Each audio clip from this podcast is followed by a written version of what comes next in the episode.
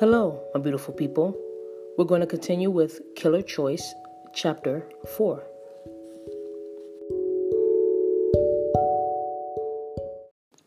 Killer Choice, Chapter 4.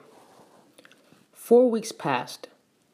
There are 28 days in four weeks, 672 hours spread across those days, and for every hour of every day, it seemed like something was happening. Friends visited constantly as word about Beth's condition spread. There were questions, tears, vows to her to help, more tears. A group from her yoga class showed up with pink shirts inscribed with Team Beth over a small carton caricature of Beth. She broke down crying upon seeing them. Endless trips to the hospital, countless discussions about what to do next. Specialists were consulted, oncologists, neonatologists, obstetricians. The fetus, they determined, was developed enough that Beth could proceed with treatment. Treatment began targeted radiation, weekly four chemotherapy. Some days were bad days tiredness, vomiting, nausea. Other days were good days, times when Beth didn't even appear to be sick. She'd even substitute thought for a few days.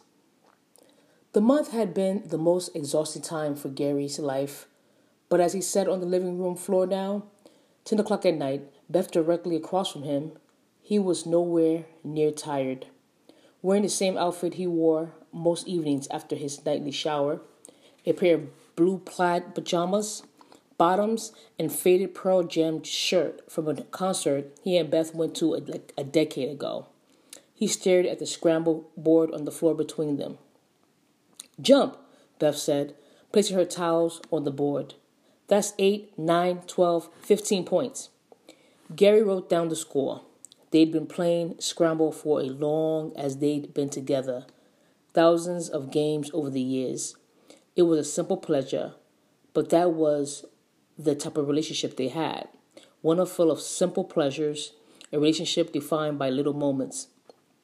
Chinese takeouts instead of a five star dinner, a night watching Netflix instead of an evening at the opera, vacations spent hanging out, maybe making a day trip to Detroit instead of something exotic. Grazed, Gary said, arranging a few towels on the board. 17 points. Not bad. Just glad I didn't get stuck with the Z, like I always do. Beth's eyes went from her towels to the board, back to her towels. Her cheeks had gotten puffer over the past weeks, her skin a little f- pallid, but the treatments hadn't changed much about her appearance yet. Not too drastically. No major hair loss, just a small patch on the side of her skull where the radiation had been targeted. The biggest difference was that her belly had continued to grow. 34 weeks along now. She'd had a few ultrasounds in the past month, and doctors said everything looked perfectly fine and healthy. Queen, 14. Wine and cow. Wine is a double word, 20 total.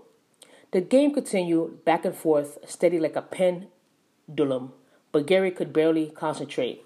All he could think about was tomorrow. Tomorrow? That's when they would meet with doctors to learn if best treatment had shrunk, if the tumor had shrunk, and if it was still growing. Everything that had happened over the past month was leading up to the meeting. The last time they wanted was to spread their evening or spend their evening sitting around and just obsessing and thinking about, oh, what's going to happen. They decided, you know what, let's play some Scrabble and distract ourselves. They were already on their third game. Gary, your turn again. Sorry, he said. He stared at his towels, thinking about tomorrow. Beth asked, Oh, of course. You're not the only one. She weakly smiled, not much behind it. Gary set his towels to the side and scooted over to her. He put his arms around her and he just snugged in next to him. She traced her finger over the Pearl Jam logo on his chest. Things will work out, Beth, he said. I'm very positive. He kissed her forehead and held her in his arms for a few seconds, a little moment, then scooted back over to the side of his side of his board. The next morning, Gary held Beth's hand as they drove across town. He was on edge, a mixture of anticipation and dread. They arrived to the hospital, waited, waited in the room, waited some more, talked to the nurse, more waiting. After all that waiting, what happened next felt like it happened very quickly in the blink of an eye. I knocked on the door. Gary's chest just started to tighten. Dr. Narita entered. His expression gave nothing. They exchanged greetings, small talk for a second. After a pause, Dr. Narita spoke two words that told the entire story. I'm sorry. The tumor, he explained, was still growing. Treatment hadn't affected it. Gary and Beth took to the news very well. No tears, they were blindsided like they'd been when they learned about the cancer. They knew the facts, they knew they were facing a long shot. Now that standard treatment has failed, we'll want to treat the tumor more aggressively, Dr. Narita said. We have a few options a different combination of chemotherapy drugs to slow the growth, or radiosurgery. One shot high dose of radiation might buy a little more time. Gary fixated on the phrases Dr. Narita used. Slow the growth, buy a little more time. Nothing about eliminating the tumor, nothing about saving her life. Dr. Narita also advised Beth to consider enrolling in a clinical trial. He explained that biotechnology and pharmaceutical companies tested new unproven treatments during trials to gauge drugs' effectiveness. I've talked to some people and looked online. I found a few trials that I'd like to discuss with you. He opened a folder and fanned a little sheet of paper onto, onto the desk. One in particular, Dr. Narita said, looks encouraging.